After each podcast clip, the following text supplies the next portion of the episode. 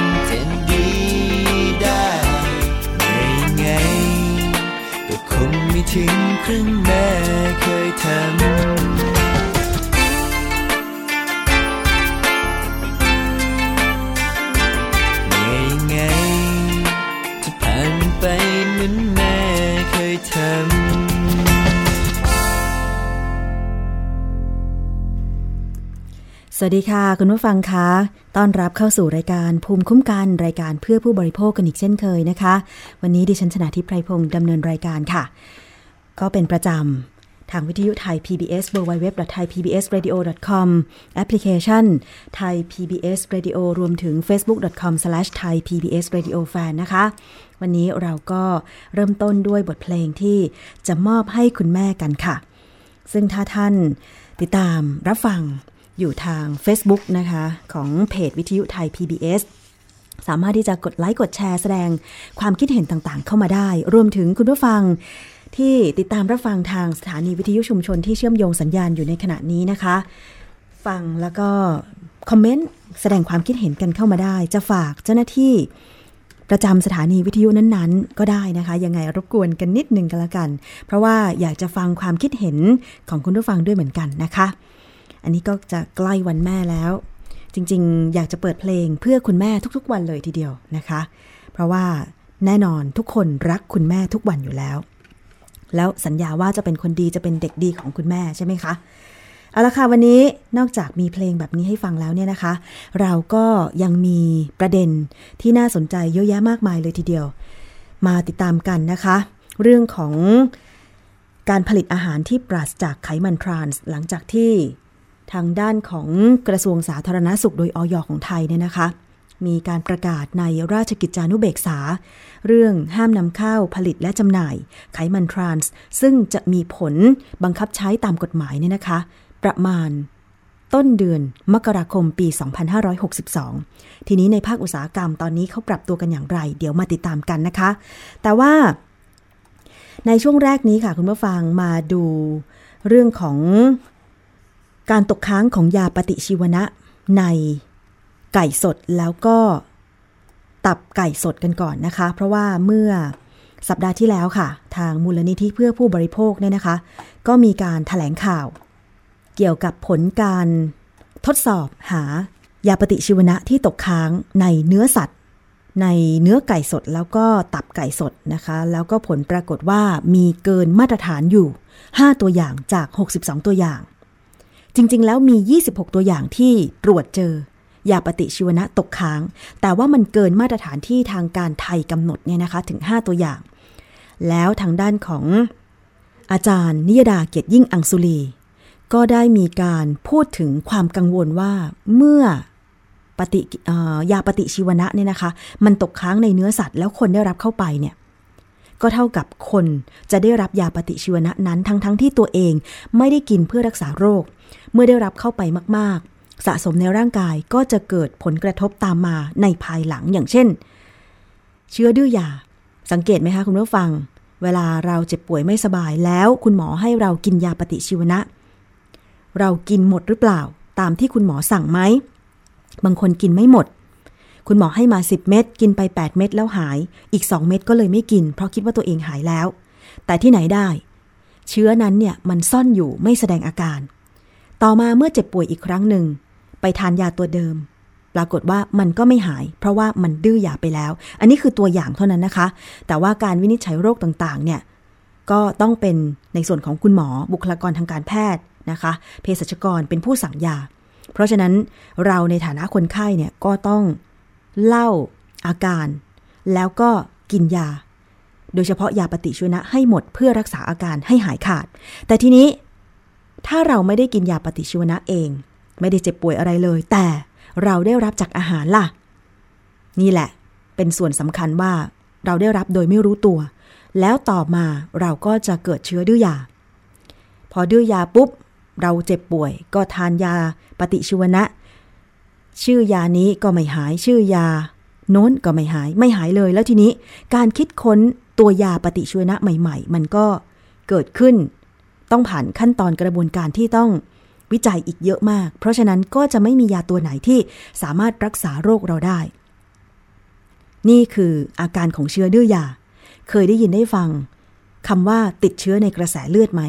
นั่นแหละค่ะ คือเชื้อดื้อยา ทานยาอะไรเข้าไปก็ไม่สามารถที่จะ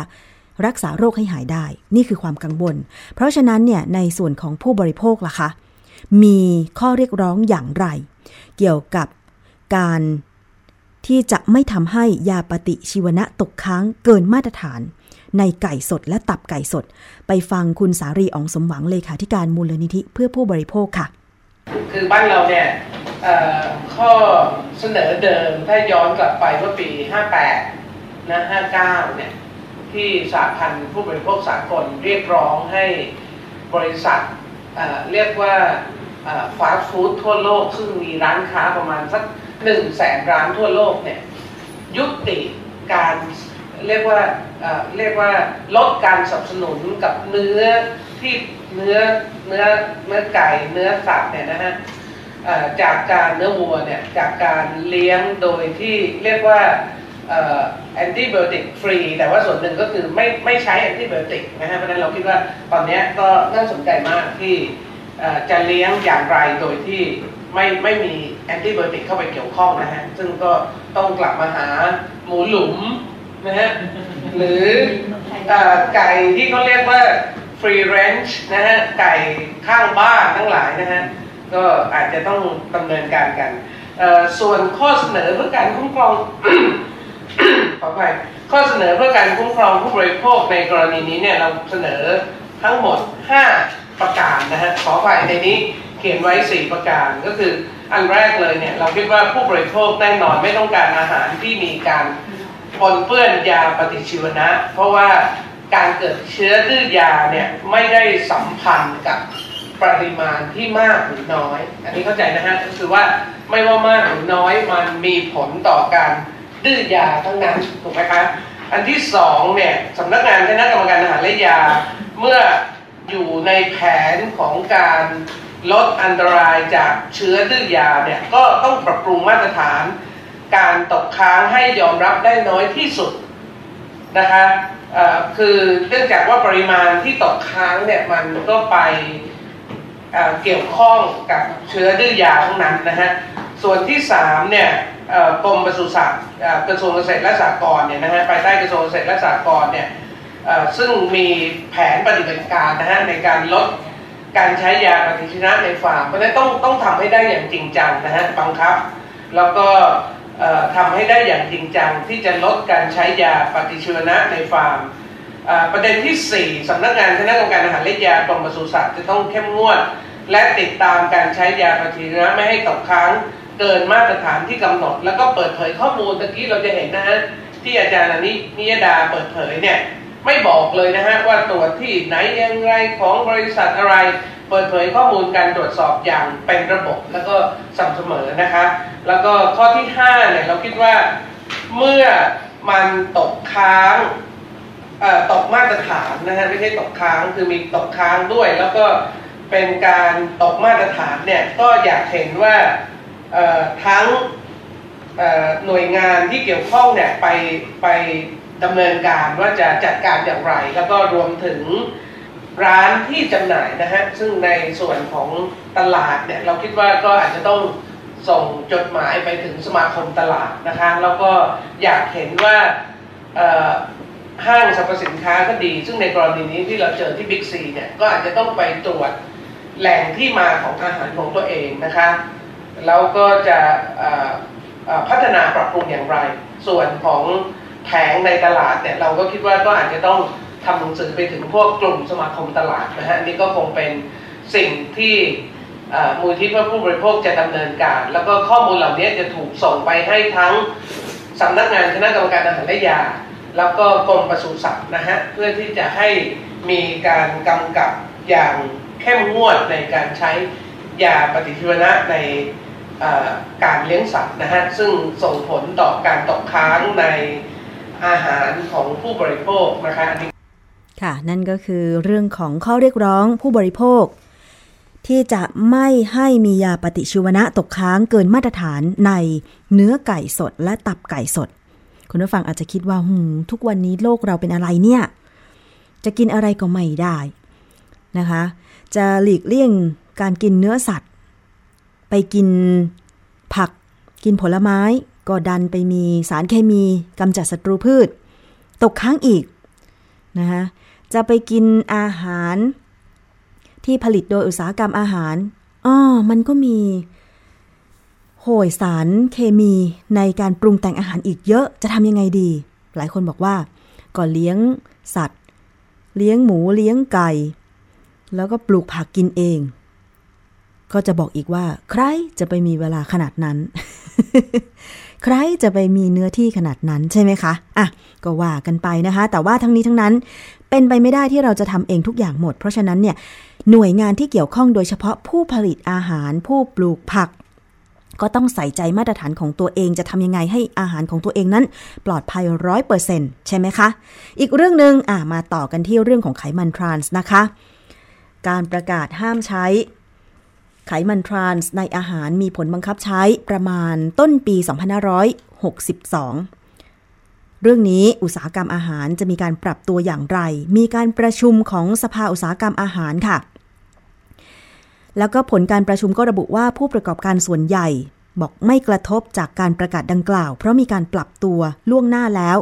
แต่กังวลเรื่องความไม่เข้าใจของผู้บริโภคจะกระทบยอดขาย เรียกร้องให้หน่วยงานที่เกี่ยวข้องเร่งทำความเข้าใจด้วยนะคะ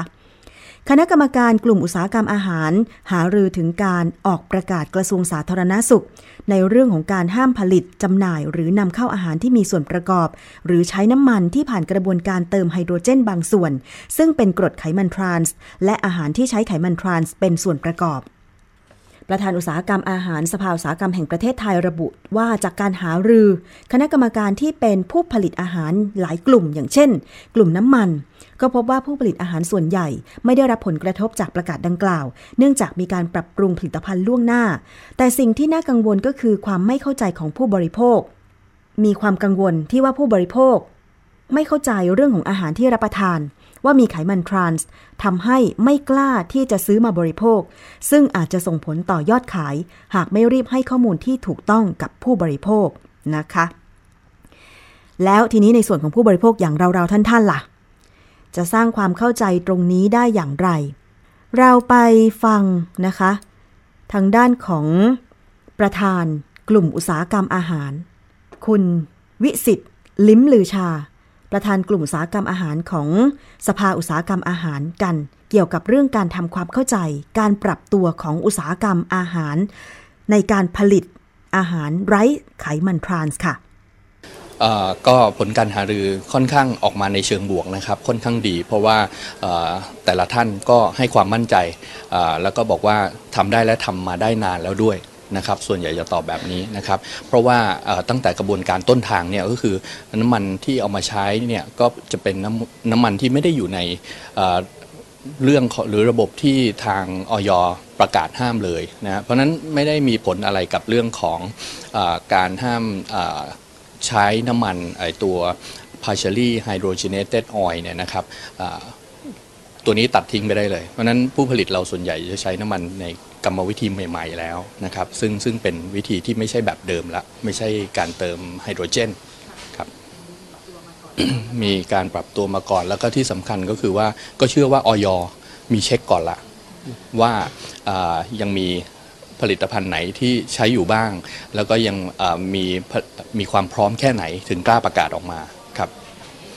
อันนี้เรากำลังคุยกันว่า เดี๋ยวเราคงต้องจัดสัมมนาขึ้นมาครั้งหนึ่ง ให้สำหรับรายเล็กที่ยังไม่เข้าใจเรื่องพวกนี้ให้มาทำความเข้าใจว่าสิ่งที่เขาใช้อยู่เนี่ยจริงๆอะบางทีเป็นน้ำมันที่ถูกต้องอยู่แล้ว เขาจะได้ไม่ต้องกังวลและสามารถอธิบายผู้บริโภคได้ เพราะตอนนี้ต้องอปัญหาอย่างเดียวที่เราเจอก็คือว่าการแชร์ข้อมูลที่ผิดๆในโซเชียลมีเดียเนี่ยมันเยอะมากนะครับ กลายเป็นว่าอาหารอย่างนู้นอย่างนี้กินไม่ได้หมดเลย นะครับน้ำมันก็อย่างนี้ก็ใช้ไม่ได้อย่างนั้นก็ใช้ไม่ได้จะกลับไปใช้วิธีเดิมน้ำมันหมูหรืออะไรต่างๆ ซึ่งเรียนว่าในน้ำมันสัตว์อะไรต่างๆเนี่ยก็มีไขมันทรานอยู่แล้วในตัวนะครับ เพราะนั้นมันมันไม่ใช่ทางออกที่ถูกต้องนะครับ แต่แล้วอันนี้นี่แล้วแต่ผู้บริโภคจะเลือกอยู่แล้วนะครับ เพียงแต่ว่าจะเรียนว่าไม่ใช่ว่า บอกว่าน้ำมันทุกชนิดมีไขมันทราน อันนี้ไม่ถูกต้องนะครับสิ่งหนึ่งที่อยากบอกก็คือว่าไม่ต้องกังวลใจนะครับ อย่าเขาเรียกว่าอะไรดีนะ เชื่อเรื่องของการแชร์ทางโซเชียลมีเดียทั้งหมดนะครับสิ่งถ้าเป็นองค์กรของรัฐออกมาโอเค พอพอเชื่อถือว่าต้องต้องเชื่อถือเขานะครับว่าสิ่งที่เขาบอกว่าไปตรวจเจอที่ไหนไม่ถูกต้องไอ้อย่างเงี้ยเชื่อได้นะครับ ในในส่วนที่ออกมาบอกว่าประเภทนี้ไม่ดีประเภทนี้ไม่ดี ควรมาใช้ประเภทนี้ดีกว่า ก็ต้องดูว่ามีอะไรซ่อนไว้อยู่ในนั้นหรือเปล่านะครับ ค่ะ นั่นคือเสียงของคุณวิสิตนะคะประธานสภาอุตสาหกรรมอาหารค่ะ ซึ่งอาหารที่มีส่วนผสมของไขมันทรานสูง อย่างเช่นครีมเทียมเนยเทียมเนยขาวมาการีนคุกกี้ โดนัทพัฟพาย ขนมเวเฟอร์ต่าง อันนี้ก็จะเป็นสิ่งที่ผู้บริโภคอย่างเราๆท่าน ๆ ก็ต้องระมัดระวังใช่ไหมคะ แต่ว่าอย่างที่บอกไปว่าอุตสาหกรรมอาหารเขาก็มีการปรับตัวแล้วเหมือนกัน ซึ่งประกาศดังกล่าวเนี่ยจะช่วยยกระดับอุตสาหกรรมอาหารที่คำนึงต่อสุขภาพของผู้บริโภค ซึ่งปัจจุบันมีเพียงไม่กี่ประเทศที่เริ่มดำเนินการนะคะอย่างเช่น สภาพยุโรป และสหรัฐอเมริกา ขณะที่ผู้ประกอบการจำหน่ายวัตถุดิบสำหรับเบเกอรี่ ระบุบอกว่า กฎหมายดังกล่าวเนี่ยนะคะ ก็ มีผลกระทบบ้าง แต่ว่าก็ไม่ได้กระทบต่อธุรกิจทั้งหมด เนื่องจากที่ผ่านมาผู้ผลิตก็มีการเตรียมตัวล่วงหน้าในการปรับปรุงวัตถุดิบ ไม่ใช้ไขมันทรานส์ เพราะว่าต่างประเทศอย่างเช่นสหรัฐอเมริกาก็ไม่ได้มีการใช้ทำให้ผู้ผลิตตื่นตัว ไม่ใช้วัตถุดิบ อย่างเช่น เนยขาวมาการีน ซึ่งระบุไว้ชัดเจนว่ามีไขมันทรานส์ใช่ไหมคะ ตรงนี้ เราไปฟังเสียงของผู้ผลิตในภาคอุตสาหกรรมอาหารค่ะ คุณจักรวาลประจักษ์ทิพย์กรรมการผู้จัดการบริษัทสยามเบเกอรี่แลนด์จำกัดค่ะ คือเบื้องต้นน่ะต้องเรียนแจ้งก่อนว่าในส่วนของผลกระทบเนี่ยเราเข้าใจว่าน่าจะมีผลกระทบบ้างต่อผู้บริโภค ในตลาดด้านนอกนะครับคือไม่มั่นใจว่าเอ๊ะสิ่งที่เป็นอยู่เนี่ยมันเป็นสิ่งที่ประกอบด้วยไขมันทรานส์หรือไม่ อันนี้น่าจะเป็นผลกระทบในในในช่วงหนึ่งที่จะเกิดขึ้นนะครับ แต่ในแง่ของทางสินค้าที่ จำหน่ายของทางบริษัทเนี่ยหรือผู้ผลิตหรือการนำเข้าสินค้าเนี่ยส่วนใหญ่สินค้าอ่าเรื่องของไขมันทรานเนี่ยเป็นท็อปิกที่พูดถึงกันในต่างประเทศอยู่แล้วนะครับซึ่งปัจจุบันเนี่ยในส่วนของผู้ผลิตและผู้นำเข้าสินค้าเนี่ยเขาก็ได้มีการตระหนักและมีการปรับตัวก่อนหน้าที่จะมีการออกกฎหมายเรื่องของไขมันทรานส์ตัวนี้แล้วนะครับผมแปลว่าตอนนี้สินค้าของเราเนี่ยก็ไม่มีถูกไหมคะหมายถึงว่ามันไม่หรือว่าไม่มีอ่าตัวคือในใน เราต้องบอกก่อนว่าคือถ้าเกิดบอกว่าเป็น 0% trans fat เนี่ยปัจจุบันเนี่ยมากกว่า 50%นะครับมีปะเป็นเขาเรียกว่าเป็นปราศจากไขมันทรานเลยเป็น 0%นะครับแต่ว่าในสินค้าในส่วนของสินค้านำเข้าเนี่ยบางชนิดเขาเรียกว่า trans fat free นะครับก็คือมีบ้างนะครับมีมีส่วนผสมของ trans fat อยู่บ้างนะครับแต่ว่าในในหลาย ๆ ประเทศเนี่ยเขามองว่าอ่าในส่วนของ trans fat free เนี่ยถือว่า ได้อ่าถือว่าในในระดับ FDA ของเขาเนี่ยถือว่าโอเคนะครับผมแปลว่าใช้ได้เหรอคะหมายถึงว่าไม่กระทบต่ออ่าไม่กระทบต่อสุขภาพในในส่วนของกฎหมายของต่างประเทศนะครับผมค่ะแล้วอย่างนี้พอเรามีกฎหมายไทยอย่างนี้มันต้องปรับด้วยไหมคะซึ่งในในในในส่วนของกฎหมายบ้านเราเนี่ยเราก็ต้องมาดูในรายละเอียดจำเพาะอีกทีนะครับว่าอ่าในในส่วนของคำว่าปราศจากไขมันทรานส์เนี่ยอยู่ที่ระดับกี่กี่เปอร์เซ็นต์ นะครับผมแต่ในในส่วนของผู้ผลิตภายในประเทศเองเนี่ยเราต้องบอกก่อนเลยว่าปัจจุบันมันมีทางเลือกอยู่แล้วนะครับก็คือเป็น 0% trans fat เลยนะครับคือไม่จำเป็นจะต้องใช้ไขมันทรานส์อีกต่อไปนะครับผมค่ะทีนี้พอไม่ใช้ตัวนี้เนี่ยมันสามารถใช้วัตถุดิบตัวอื่นได้ไหมคะที่ยังคงคุณภาพ หรืออะไรเนี่ยค่ะคือในในส่วนของสินค้าทดแทนเนี่ยเราบอกก่อนคืออา มันไม่จำเป็นจะต้องทดแทนหมายความว่าในแง่ของการวัตถุประสงค์การใช้นะครับไม่ว่าจะเป็นเนยเทียมหรือเนยแท้เนี่ยปัจจุบันเนี่ยมันในส่วนของประกอบเนี่ยเขาไม่จำเป็นเอาเอาส่วนของไขมันทรานส์เข้ามาใช้ในส่วนประกอบในการผลิต ซึ่งในแง่ของวัตถุประสงค์การใช้มันยังเหมือนเดิมนะครับผมแต่ว่าแค่วัตถุดิบที่เอามาใช้ในการผลิต ไปเป็นยกตัวอย่างอย่างเป็นเนยนะครับเนยเทียมหรือมาการีนเนี่ยปัจจุบันไม่จำเป็นต้องใช้ทรานแฟตแล้วนะครับผม แสดงว่า ตอนนี้เราก็คือผู้บริโภคก็มั่นใจระดับหนึ่งได้ใช่ไหมคะว่าซึ่งตอนนี้ คือจริงๆนะในส่วนของตอนนี้มันเป็นอ่ากระแสนะครับซึ่งเป็นเรื่องที่ดี ซึ่งทางบริษัทเนี่ยอย่างที่บอกในส่วนของบริษัทของเราเนี่ยเราตระหนักในเรื่องของคุณภาพของสินค้าอยู่แล้วนะครับในในในแง่ของการอ่าประชาสัมพันธ์มากกว่านะครับคือผมมองว่าในส่วนของสินค้าเนี่ยมันมีความพร้อมในเรื่องของกฎหมายที่จะออกมาในเรื่องของการปราศจาก ไขมันทรานส์เนี่ยนะครับผมแต่ในแง่ของการประชาสัมพันธ์เนี่ยเป็นสิ่งที่อ่าทางเรารวมถึงผู้ประกอบการทั้งหมดในแง่ของอาหารเนี่ยก็ต้องไปประชาสัมพันธ์ให้กับลูกค้าทราบว่าเออสินค้าของท่านเนี่ยปราศจากไขมันทรานส์นะครับผมตอนนี้ผู้ผลิตคือเรานี่นำเข้าด้วยผลิตเองด้วยคือทางบริษัทสยามเบเกอรี่แลนด์เนี่ยเป็นผู้จัดจำหน่ายสินค้านะครับเราสิ่งที่เราต้องทำก็คืออาเข้าไปมีส่วนร่วมกับผู้ผลิต รวมถึงผู้จัดจำหน่ายนะครับในแง่ของพรบที่ออกออกมาใหม่นะครับผมว่าเอออ่าเขามีระยะเวลากำหนดเมื่อถึงเวลาแล้วทุกอย่างจะต้องเป็นไปตามกฎหมายร้อยเปอร์เซ็นต์นะครับผมทีนี้วัตถุดิบตอนนี้ค่ะคือผู้บริโภคสามารถสังเกตได้หรือว่าคนที่มาซื้อวัตถุดิบไปผลิตเป็นขนมเป็นอะไรต่างๆนี่มันอ่าก็จะระบุละเอียดเลยนะคะว่าครับมันไม่มีหรืออะไรอย่างเงี้ยคือปัจจุบันเนี่ยอ่ามันมีได้คือบางบางบางสินค้าเนี่ยเขาจะระบุอยู่บน แพคเกจจิ้งเลยว่าเป็น0% trans fat นะครับหรือถ้าไม่ระบุก็สามารถพลิกดูฉลากด้านหลังในส่วนของ nutrition fact ได้ว่าในส่วนของ trans fat เนี่ยเป็น0%หรือไม่นะครับผมก็คือเขาจะเขียนเป็น trans fat 0กรัมอย่างเงี้ยครับค่ะ นั่นก็คือในฝั่งของผู้ประกอบการนะคะ เกี่ยวกับเรื่องของการปรับปรุงสูตรต่างๆ เพื่อให้ไม่มีไขมันทรานส์ในผลิตภัณฑ์ ซึ่งจริงแล้วก็มีการดูแล ตรงนี้เป็นล่วงหน้าอะ แต่ว่าทั้งนี้ทั้งนั้นผู้บริโภคคะก็ต้องสังเกตในฉลากนะคะว่า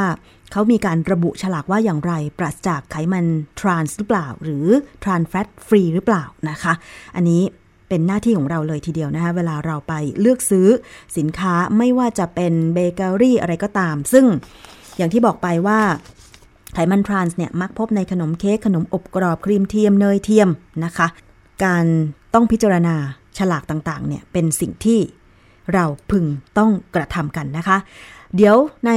ช่วงต่อ ๆ ไปนะคะ เราก็จะมีรายละเอียดของไขมันทรานส์เนี่ยมานำเสนอกันอีกในช่วงคิดก่อนเชื่อ แต่ว่าวันนี้คิดก่อนเชื่อ ดรแก้วกังสดานอัมภัยนักพิษวิทยาค่ะ จะนำประเด็นเรื่องของพฤกษเคมี นี่ก็เป็นอีกเรื่องหนึ่งนะคะ พอเราได้ยินคำว่าพฤกษเคมีเรา ก็เชื่อไปครึ่งหนึ่งแล้วใช่ไหมว่ามันจะปลอดภัยใช่ไหมเออมันเป็นพฤกษศาสตร์ เป็นพืชพันธุ์ ธรรมชาติ แต่ว่าคำว่าพฤกษเคมีคืออะไร แล้วใช้แล้วปลอดภัยจริงหรือไม่ ต้องมาฟังเลยนะคะในช่วงคิดก่อนเชื่อ ดรแก้วกังสดานอัมภัยนักพิษวิทยาค่ะ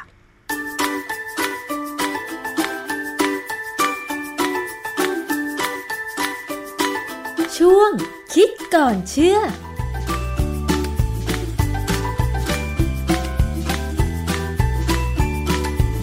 ความรู้ทางวิทยาศาสตร์สุขภาพเนี่ยแนะนำให้เรา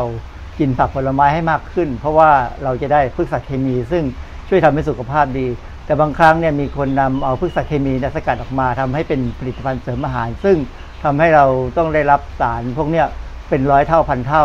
ซึ่ง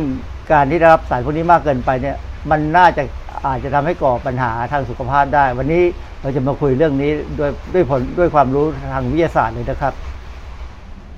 อาจารย์คะทุกวันนี้ผลิตภัณฑ์ที่เราบริโภคที่เราใช้กันอยู่ทุกวันเนี่ยนะคะ มันก็แปลรูปมาแล้วอะไรอย่างเงี้ยนะคะ แล้วก็มันมีสื่อโฆษณาเยอะแยะมากมาย โดยเฉพาะเรื่องของผลิตภัณฑ์อาหารเสริมเครื่องสำอางอะไรต่างๆ อย่างเงี้ย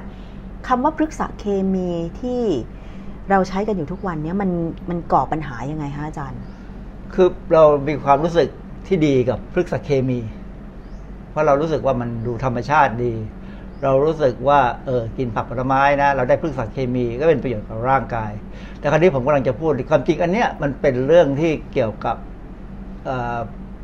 เกี่ยวกับอะไร หัวใจของศาสนาพุทธอันหนึ่งเลยคือว่า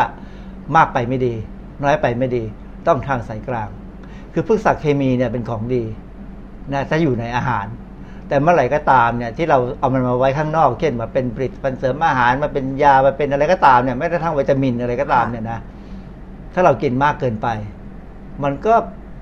ก่อให้เกิดปัญหาแหละร่างร่างกายเรามันรับมากเกินไป ร่างกายเราก็มีปัญหาค่ะนะเพราะฉะนั้นวันนี้เราจะคุยกันเรื่องนี้ว่ามันมีปัญหายังไง แล้วจะแก้ไง แล้วผมผมจะให้ดูตัวอย่าง วันนี้อาจจะค่อนข้างจะออกไปทางงานวิจัยทางวิทยาศาสตร์เลย เป็นงานวิจัยที่เคยทำมาบ้าง แล้วอยากจะให้รู้ว่า คือคือที่ที่จะให้ดูโดยสรุปเนี่ยก็คือว่าจะให้เข้าใจว่าการกินมากเกินไปนั้นมันมันไม่ดีนะรูป ไอ้รูปนี้เนี่ยเป็นงานวิจัยที่เขาเขาดูผลเสียของการกินสารแอนตี้ออกซิแดนต์หรือว่าสารต้านออกซิเดชันซึ่งเรามักจะไปพูดถึงสารต้านอนุมูลอิสระอะไรก็อยู่ในกลุ่มพวกนี้นะการเสริมเข้าไป การที่กินอะไรพวกนี้มากเกินไปมีผลกับช่วงชีวิตของสัตว์ชนิดหนึ่งที่มันเป็นสัตว์ที่อยู่ในสิ่งแวดล้อมเลยเป็นสัตว์ ที่อยู่ในธรรมชาติคือคือสัตว์ตัวนี้คือเขาเขาเรียกโวนะ V O L E ซึ่งผมก็เมื่อก่อนไม่รู้จักอะมามาอ่านบทความนี้แล้วก็ต้องไปเปิด Google ดูที่ว่ามันเป็นยังไงปรากฏว่ามันก็คือคล้ายๆหนูตัวเล็ก ๆ ซึ่งความจริงรอบๆบ้านเราก็พอมีนะคล้ายๆกับเป็นเขาเรียกเหมือนเหมือนหนูหนูหนูนาค่ะแต่อันนี้ตัวมันไม่ใหญ่นะ ตัวมันแค่ประมาณสามถึงเจ็ดนิ้วเออก็ใหญ่เหมือนกันนะ แต่ตัวตัวยาวๆ ซึ่งตัวงานวิจัยเนี่ยปกติปกติงานวิจัยต่างๆเนี่ยเรามักจะใช้หนูขาว หรือเป็นหนูอาจจะไม่ถึงถ้าถึงไม่เป็นหนูขาวก็จะเป็นหนูสายพันธุ์ที่เราเลี้ยงแบบคัดพันธุ์มาอย่างดีแล้วค่ะแต่ในงานวิจัยอันนี้เขาทำดีเขาเขาใช้เขาจะบอกเป็น wild derived mammal คือคือหนูที่อยู่ในธรรมชาติจริง ๆ การใช้สัตว์ที่อยู่ในธรรมชาติจริงๆเนี่ยมีข้อดีอย่าง คือสัตว์พวกเนี้ยทุกตัวมันจะไม่เหมือนกันเลย มันจะมีความหลากหลายทางพันธุกรรมค่ะในขณะที่ถ้าเป็นหนูขาวหรือเป็นหนูที่เรารู้สายพันธุ์ที่ดีเนี่ย ความหลากหลายทางพันธุกรรมมันจะค่อนข้างจะน้อยมากนะมันมันเกือบจะเหมือนกัน ซึ่งมันก็มีข้อดีคนละอย่าง แต่ว่าสัตว์ทดลองลักษณะแบบเนี้ยที่เขาใช้เนี่ยมันทำให้เรานึกถึงว่าเออมนุษย์เรานี่มันมีความหลากหลายทางพันธุกรรมเยอะนะ เพราะฉะนั้นผลนี้อาจจะเอาไปใช้กับคนได้ใกล้กว่า ใช้หนูขาวหรือหนูที่มีความหลากหลายทางพันธุกรรมน้อยนะฮะทีนี้เดี๋ยวรูปต่อไปเนี่ยพอเราอ่านบทความนี้แล้วเนี่ยเดี๋ยวผมจะให้ดูว่าเขาเขาวางแผนการศึกษายังไง ซึ่งมันเป็นการศึกษาที่ค่อนข้างจะให้ผลออกมาที่เราชีวิตเราจะเอาไปใช้ได้ ในการศึกษาของเขาเนี่ยเขาไปจับไอ้หนูโวเนี่ยหรือหนูผมผมเรียกมันง่ายๆกว่าหนูนาดีกว่าในเรื่องหนูนาเนี่ยมาจากธรรมชาติ แต่แล้วเขาก็เอามาเลี้ยงเลี้ยงเลี้ยงจนมันเริ่ม คงมีปริมาณพอสมควรนะฮะจากนั้นก็ให้มันผสมพันธุ์จะได้ลูกอายุหนึ่งเดือนก็หลายตัว อันนี้ต้องหลายตัวแล้วล่ะ เพราะว่าเขาจะแบ่งเป็นกลุ่มส่วนหนึ่งกลุ่มที่หนึ่งเนี่ยเอาไปเลี้ยงที่อุณหภูมิประมาณ 7 องศา ซึ่งเป็นอุณหภูมิต่ำนะถือว่าอากาศเย็นก็อีกกลุ่มหนึ่งไปเรียนที่เลี้ยงที่อุณหภูมิ 22 องศา ถือว่าเป็นอากาศปกติ อากาศอุณหภูมิห้องนะงานวิจัยที่ทำโดยนักวิจัยอังกฤษกับ ไต้หวันนะฮะก็เป็นประเทศทางด้านแถบแถบด้านเหนือๆของเราเพราะนั้น22ององศานี่เขาคืออุณหภูมิสบายของเขาเลยทีนี้พอแบ่งเป็นสองกลุ่มแล้ว ในแต่ละกลุ่มเนี่ยยังแบ่งออกไปเป็นอีกสองกลุ่ม กลุ่มหนึ่งกินอาหารปกติ ในอาหารปกติของเขาเนี่ยอาหารหนูเนี่ยมันมีวิตามินซี10มิลลิกรัมต่อกิโลกรัมนะหรือมีวิตามินอ e 22 มิลลิกรัมต่อกิโลกรัม แต่ว่าพอไปกินอีกกลุ่มหนึ่งเนี่ยเขาจะให้เพิ่มให้กิน วิตามินซีเพิ่มจาก 10 มิลลิกรัมเนี่ยไปเป็น 180 มิลลิกรัมคือเพิ่มไป 18 เท่าตัวค่ะหรือว่าให้กินวิตามินอ e จาก 22 ไปเป็น 550นี่เพิ่มเยอะมากเลยนะฮะ เพราะฉะนั้นจะเห็นว่าในงานวิจัยของเขาเนี่ยมันจะมีหนูที่อยู่ในอุณหภูมิที่ไม่เหมือนกันค่ะหนูที่อยู่ในอุณหภูมิหนึ่งก็จะมีอาหารที่ไม่เหมือนกัน ก็จะเลี้ยงมานะแต่แล้วเลี้ยงเสร็จแล้วก็จะจะแบ่งออกไปเป็นเป็นการวิจัยอีกสองชุดชุดแรกหนึ่งอะก็คือครึ่งหนึ่งของหนูในแต่ละกลุ่มเนี่ยเขาจะเลี้ยงไปจนมันตาย ให้มันตายเองค่ะก็จะดูซิว่า อาหารที่ต่างกันอุณหภูมิที่ต่างกันเนี่ยทำให้เกิดความต่างกันไหมในช่วงอายุของของมันว่ามันจะยาวเท่ากันไหมกับอีกกลุ่มหนึ่งอีกประมาณครึ่งหนึ่งมั้ง เขาก็เอามันมาเมื่ออายุ 11 เดือนเนี่ยคือ 11 เดือนคือหนูเนี่ยส่วนใหญ่แล้วจะมีอายุประมาณ 2 ปี เป็นอายุที่ถือว่าเหมือนกับคนอายุ 60อะสองปีของมันคือ 60เขาก็เอาประมาณ 11 เดือนก็คือประมาณสักเหมือนคนอายุสัก 30เนี่ยมาศึกษาว่ากินอาหารเท่าต่างกันไหมน้ำหนักตัวต่างกันไหมแล้วก็ที่สำคัญคือเขาเอาตับเนี่ยมาสกัดเอาไขมันออกมาดูค่ะว่าไขมันที่อยู่ในตับเนี่ยมันถูกออกซิไดซ์ไปหรือเปล่า อย่าลืมว่า เขามีสารต้านออกซิออกซิไดซ์อันนี้ในกลุ่มในสองกลุ่มในกลุ่มกลุ่มที่เป็นสีสีชมพูเนี่ย ได้สารต้านออกซิไดซ์สูงเขาจะดูซิว่าคือคือเวลาเราบอกว่ากินสารต้านออกซิเดชันหรือกินสารต้านอนุมูลอิสระเข้าไปเยอะๆเนี่ยมันก็ไม่ควรจะมีสารไม่ไขมันก็ควรจะอยู่สภาพที่ดี ไม่ได้ถูกออกซิไดซ์นะสมมติฐานคงจะตั้งงั้น แต่เดี๋ยวดูผลแล้วมันจะต่างออกไปนะเสร็จแล้วเขาก็มีการดูการแตกหักของดีเอ แต่ไองานวิจัยชิ้นที่ผมไปหยิบมาเนี่ยมันเป็นงานวิจัยที่ตีพิมพ์ประหลาดมาก เวลาเขารายงานผลเนี่ยปรากฏว่าส่วนที่เป็นเรื่องการแตกหักของดีเอมันหายไปอยู่ที่อื่น ซึ่งผมยังตามหาไม่เจอเป็นเป็นความประหลาดมากเอ่อการแตกหักของอินดีเอเนี่ยในความหมายคือว่ามันทำให้เกิดการกลายพันธุ์ไหม ซึ่งส่งผลไปถึงเรื่องเกี่ยวกับการเป็นมะเร็งด้วยนะฮะค่ะซึ่งอันนี้ผมก็เลยจะยังไม่พูดในวันนี้ เพราะว่าหา ผลงานวิจัยของเขาเข้าไปไว้ที่บทความอื่น ซึ่งมันไปอยู่ในเว็บไซต์อื่นหาไม่เจอนะฮะแต่ว่าวันนี้จะพูดว่าหนูที่กินอาหารที่ต่างกันเนี่ย มันมีอายุช่วงอายุที่ที่อายุยืนต่างกันไหมเออกราฟนี่มีสองรูปนะรูปหนึ่งนี่อุณหภูมิเย็น7องศา อีกกราฟอีกรูปหนึ่งเป็นอุณหภูมิปกติ22องศา ในแต่ละกราฟเนี่ยจะมีกลุ่มที่กิน control คืออาหารกินอาหารธรรมดาเลยเหมือนหนูธรรมดา กับกลุ่มที่กินอาหารที่มีวิตามินอ e ีสูง อีกกลุ่มหนึ่งวิตามินซีสูง ปรากฏว่า อันนี้เป็นแกนเนี่ยเป็นแกนที่บอกอายุจำนวนวันที่เขาอยู่ถ้ามีชีวิตอยู่ปรากฏว่ากลุ่มที่เป็นปกติเนี่ย สมมติตายไปที่ประมาณวันที่พันเนี่ย แต่ว่าไอ้หนูที่คือคือไม่ใช่วันที่พันเป็นเป็นอันนี้เป็นแกนเป็นตัว จะกราฟนี้จะเห็นว่าหนูที่กินวิตามินอ e ีสูงกับวิตามินซีสูงเนี่ยตายเร็วกว่า เร็วกว่าประมาณเยอะพอสมควรนี่อุณหภูมิที่อุณหภูมิ 7 องศา แล้วก็ผลออกมาก็เหมือนกันเมื่อเลี้ยงที่อุณหภูมิห้องธรรมดา 22 องศา หนูกลุ่มที่กินวิตามินอ e ีสูงกับวิตามินซีสูงเนี่ยก็ตายเร็วกว่ากลุ่มที่กินอาหารปกติ เพราะฉะนั้นสรุปแล้วเนี่ยอุณหภูมิไม่ใช่ตัวเป็นผล แต่ผลที่ทำให้หนูตายตายช้าตายเร็วเนี่ยขึ้นอยู่กับปริมาณสารต้านสารต้านออกซิเดชัน ซึ่งจะเห็นว่าผลมันออกมาต่างกันที่เราคิดค่ะคือกินมากกินสารที่มีประโยชน์มากๆเนี่ยมันน่าจะดีปรากฏว่าไม่ใช่ ยิ่งกินยิ่งยิ่งกินมากไป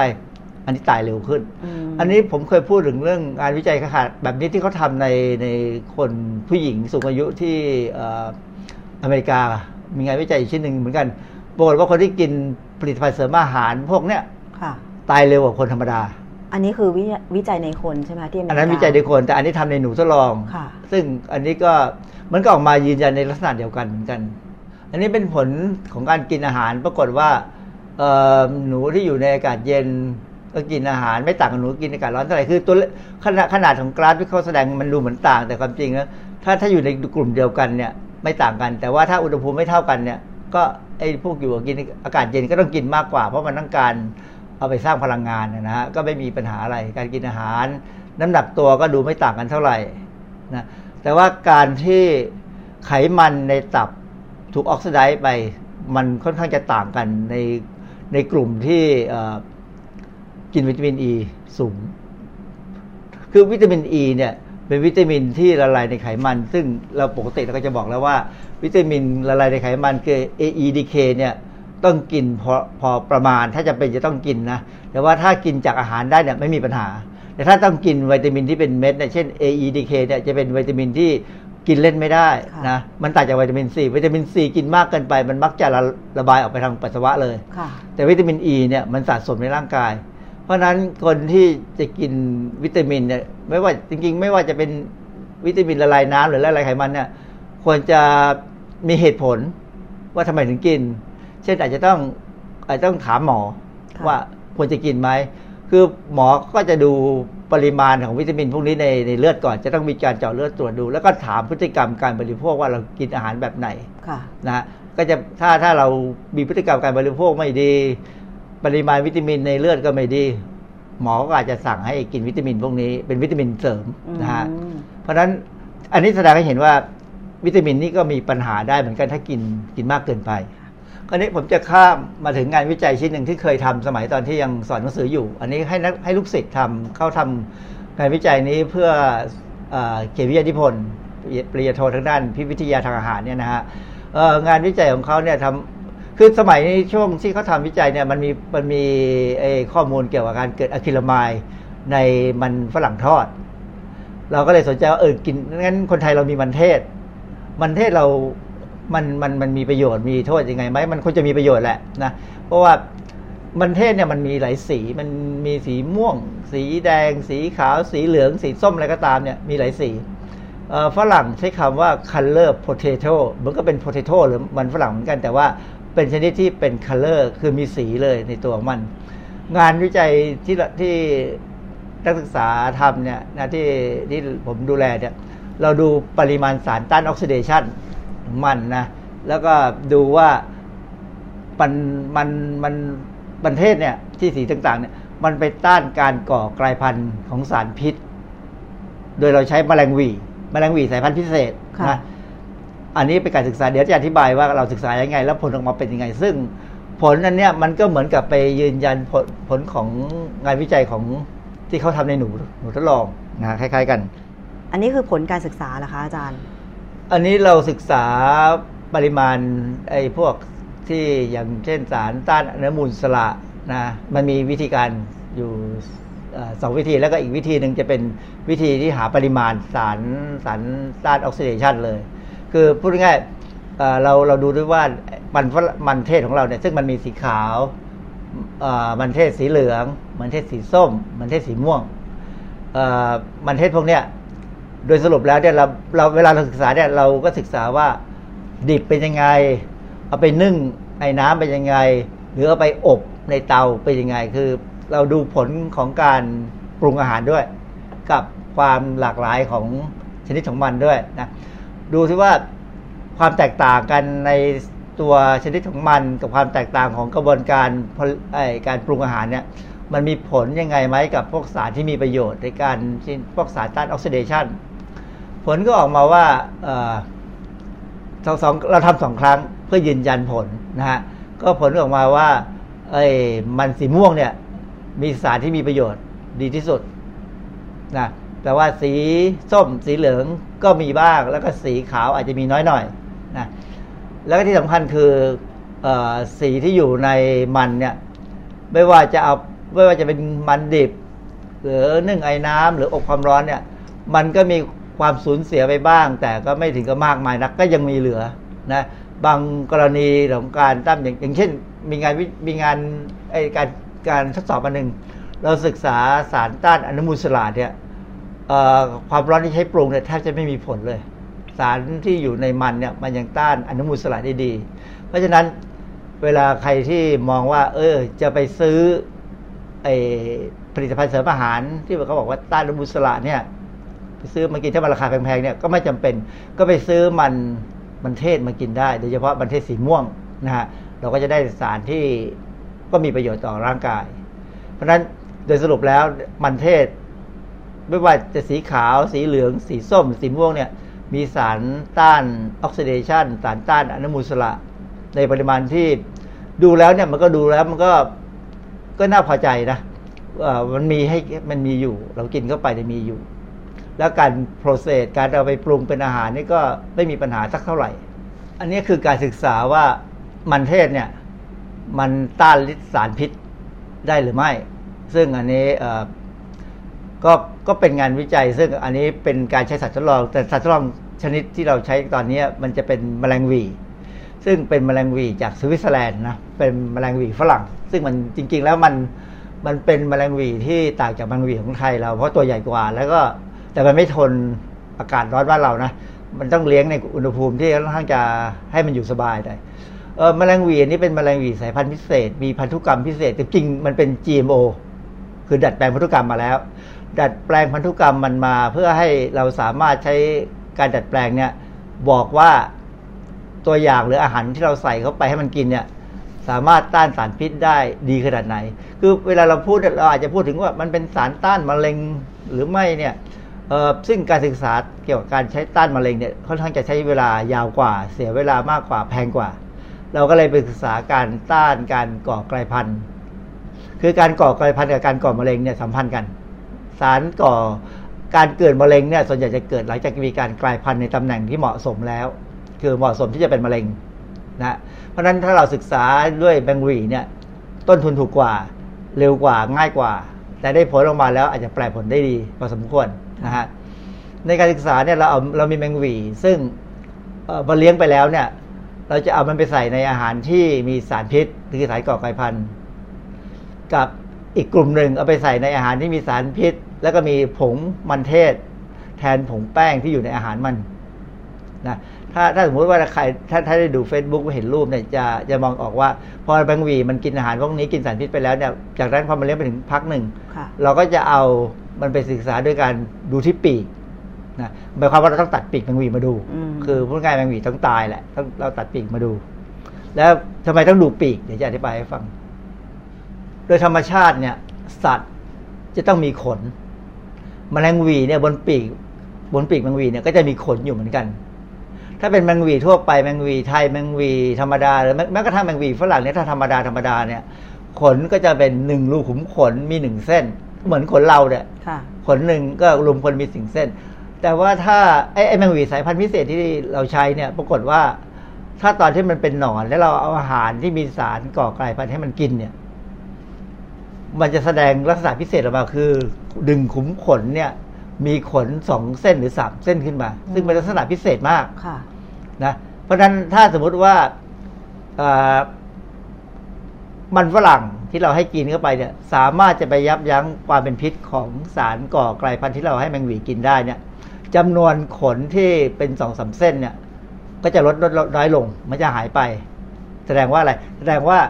มันเทศเนี่ยมีสารที่มีประโยชน์ ไปสามารถยับยั้งการเกิดพิษการเกิดการกลายพันธุ์ได้ทีนี้นอกจากการที่มีหนึ่งขุมขนมีหลายเส้นแล้วเนี่ยมันยังมีอีกลักษณะหนึ่งที่เป็นลักษณะการกลายพันธุ์เหมือนกันก็คือว่า ขนจากที่เป็นขนเส้นตรงธรรมดา มันกลายเป็นลักษณะขนคล้ายๆขนมันคุดลงไป ขนมันแบบเจริญไม่ดีผิดปกติ ซึ่งเราสามารถตรวจได้ในกล้องจุลทรรศน์เหมือนกัน เพราะฉะนั้นโดยสรุปแล้วเนี่ย แมงหวีของเรา เราผสมสายพันธุ์ขึ้นมาพิเศษเนี่ย เราให้มันกินสารก่อกลายพันธุ์เข้าไป ขนมันจะผิดปกติค่ะ แล้วเราแต่ว่าเราหวังว่ามันเทศเนี่ย พอเอาไปเป็นอาหารของแมงหวีเนี่ยขนที่ผิดปกติจะเกิดน้อยลงหรือหายไปหมดเลย อันนี้คือคือสมมติฐานที่เรา วางไว้ แต่ศึกษาแล้วปรากฏว่าผลมันออกมาในทางตรงกันข้ามค่ะแล้วเดี๋ยวจะอธิบายฟังว่ามันตรงกันข้ามได้ยังไง นี่คือผลการศึกษาว่าไอ้มันฝรั่งไอ้มันเทศเนี่ยสีต่างๆเนี่ยมีความสามารถในการต้านฤทธิ์ก่อไก่พันธุ์ได้ไหมผลปรากฏว่ามันไม่ได้ต้านแถมยังไปส่งเสริมอืมเอ่ออย่างสมมติถ้าถ้าในรูปที่เราดูเลยถ้าดูดูรูปเนี่ย เราจะทำให้ตัวเลขของแมงหวีที่กินอาหารธรรมดาที่มีสารก่อ กลายพันธุ์ธรรมดาเนี่ยตัวเลขสมมติว่าตัวเป็นกายมีการกลายพันธุ์ที่หนึ่งหน่วย ปรากฏว่าพออาหารมันเนี่ยมีมันเทศใส่ลงไปแทนแป้งแป้งแป้งสาแป้งสาลีธรรมดาแป้งมันแป้งธรรมดาเนี่ยไม่ไม่ปรากฏว่าฤทธิ์ก่อไก่พันธุ์ของมันเนี่ยเพิ่มจากหนึ่งไปเป็นสองทางพันธุ์ที่สองอาจอาจจะน้อยลงเพิ่มน้อยลงอาจจะเป็นหนึ่งจุดห้าเพราะฉะนั้นสรุปแล้วเนี่ย มันเทศเนี่ยที่ที่ไม่ว่าสีขาวสีเหลืองสีส้มหรือสีม่วงเนี่ย มันสามารถทำให้ฤทธิ์ก่อไก่พันธุ์ของสารยูริเทไอสารก่อไก่พันธุ์ของเราเนี่ยคือในที่นี้เราใช้ยูริเทนเนี่ยทำให้ขนบนปีกแมงหวีเนี่ยกลายพันธุ์เปลี่ยนแปลงรูปแบบรูปลักษณะไปมากขึ้นกว่าเดิม ซึ่งอันนี้เป็นอันตรายดูเป็นอันตราย แต่ถามว่าจริง ๆ แล้วเนี่ยทำไมมันถึงเป็นอย่างนี้คำอธิบายก็คือว่า แมงวีมันกินอาหารที่มีพฤกษเคมีที่มาจากมันเทศต่างๆเนี่ยมากเกินไป ซึ่งปริมาณเนี่ยมันมากแบบเป็นสิบหรือเป็นร้อยเท่าของที่อย่างเช่เรามนุษย์เรากินเราคงไม่กินมันเทศมากๆอย่างนี้นะฮะนี่แมงวีมันถูกบังคับให้กิน มันก็เลยเป็นคือในการศึกษาทางพิษวิทยาในการใช้สัตว์ทดลองเนี่ยส่วนใหญ่แล้วเรามักจะให้สัตว์ทดลองเนี่ยได้รับสารที่สนใจศึกษาเนี่ยในปริมาณสูงสูงๆ แต่อันนี้การที่มันสูงเกินไปเนี่ย คือเขาบอกว่าจริง ๆสารพฤกษเคมีส่วนใหญ่เนี่ยเป็นแอนตี้ออกซิแดนต์แอนตี้แปลว่าต่อต้านออกซิเดชันแต่ในกรณีของการที่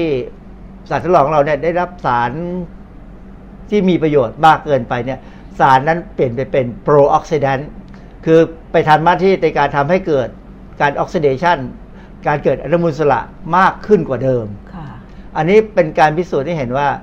การกินอะไรมากเกินไปเนี่ยก่อผลเสียค่ะทั้งในกรณีของอย่างกรณีงานวิจัยชิ้นแรกที่ใช้หนู หนูหนูนาของของของต่างประเทศที่เขาทำกับของเราที่เคยทำมาเราใช้แมลงหวีเนี่ย มันงานมันออกมาตรงกันเลยว่า การกินสารต้านออกซิเดชันเช่นวิตามินอ e, ีหรือแม้กระทั่งสารธรรมชาติที่อยู่ในมันเทศสีต่างๆ เนี่ย กินมากเกินไปอันตราย เพราะฉะนั้นอาจารย์จะแนะนำยังไงดีคะสำหรับการเลือกบริโภคโดยเฉพาะพวกเอ่อผลิตภัณฑ์อาหารเสริมที่มักจะโฆษณาว่า มีสารต้านอนุมูลอิสระอะไรอย่างเงี้ยค่ะ คือ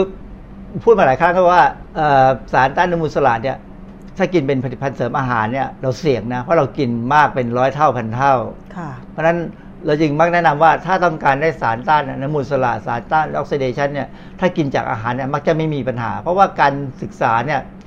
โดยสรุปเราบอกว่าเอ่อมันเทศมันสีขาวสีเหลืองสีส้มเนี่ยเป็นมันเป็นแหล่งของสารประกอบ phytochemical ที่มีประโยชน์พฤกษเคมี หรือ phytochemical เนี่ยคือคำเดียวกันเนี่ยมีประโยชน์ มันต้านออกซิเดชันได้ มันต้านอนุมูลอิสระได้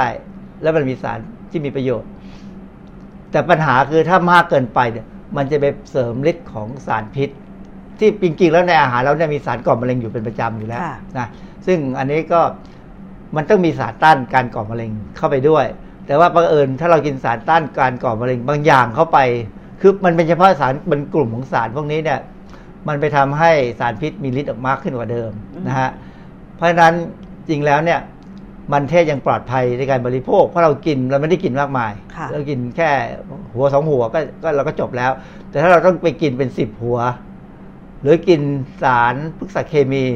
ในปริมาณสิบหัวหรือร้อยหัว ซึ่งซึ่งเวลาเขาสกัดออกมาเนี่ย มันจะอยู่ในปริมาณที่น้อยๆ แล้วมันอัดเป็นเม็ดเนี่ย มันจะมากเกินไปเป็นสิบเท่าร้อยเท่า อันนี้จะเป็นการเพิ่มความเสี่ยงที่สารพิษต่างๆ ที่อยู่ในอาหารที่เรากินเข้าไป หรือเราได้รับจากวิธีไหนก็ตาม จากการหายใจจากการอะไรก็ตามเนี่ยออกฤทธิ์ได้มากกว่าเดิมบทสรุปก็คือ กินได้กินดี แต่อย่ากินเกินความจำเป็นที่ร่างกายต้องการ สิ่งที่ร่างกายต้องการนั้นมันแสดงออกมาได้ง่าย ๆ ก็คืออยู่ในอาหารนี่แหละ เรากินอาหารเราอิ่ม อิ่มก็พอตรงนั้น เราก็ได้ตามที่ร่างกายเราต้องการ ก็คงแค่ประมาณแค่นั้นค่ะไม่จำเป็นต้องไปกินแบบเป็นร้อยเท่าหรือพันเท่าคือคือการกินผลิตภัณฑ์เสริมอาหารนั้นมันเหมือนกับการกินยาอืมคือกินในขนาดที่สูงค่ะเพื่อใช้ในการบำบัดโรคบางโรคเท่านั้นเอง ซึ่งอันนั้นกินแบบเนี้ย คงต้องกินอยู่ภายใต้การดูแลของแพทย์แล้วล่ะ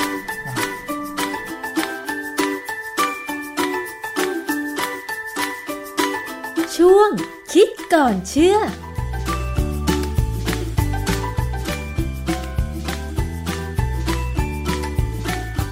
ค่ะได้รายละเอียดกันไปแล้วนะคะ เกี่ยวกับเรื่องของพฤกษเคมีค่ะ จากอาจารย์แก้ว ดรแก้วกังสดานอัมภัยนักพิษวิทยานะคะ อันนี้ก็เป็นข้อมูลวิทยาศาสตร์ล้วนๆนะคะ เพราะฉะนั้นเนี่ยข้อสรุปก็คือว่ากินได้ค่ะ กินทุกอย่างที่มีในอาหารนะคะ อาหารเสริมเนี่ยอาจจะกินมากเกินไป เพราะฉะนั้นก็ไม่ควรนะคะ เป็นข้อคิดกันไว้ค่ะ ไม่ต้องไปกังวลว่าเราจะขาดอาหารหรือเปล่า คือถ้าเรารู้ตัวว่าเราทานอาหารครบทุกหมู่เนี่ย แน่นอนร่างกายก็แข็งแรงสมบูรณ์ไม่ขาดอาหารสารอาหารใดๆเลยนะคะ เพราะฉะนั้นอาหารเสริมจึงไม่จำเป็น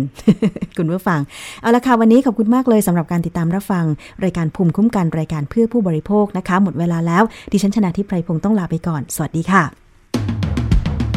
ติดตามรับฟังรายการย้อนหลังได้ที่เว็บไซต์และแอปพลิเคชันไทย PBS Radio ไทย PBS Radio วิทยุข่าวสารสาระ เพื่อสาธารณะและสังคม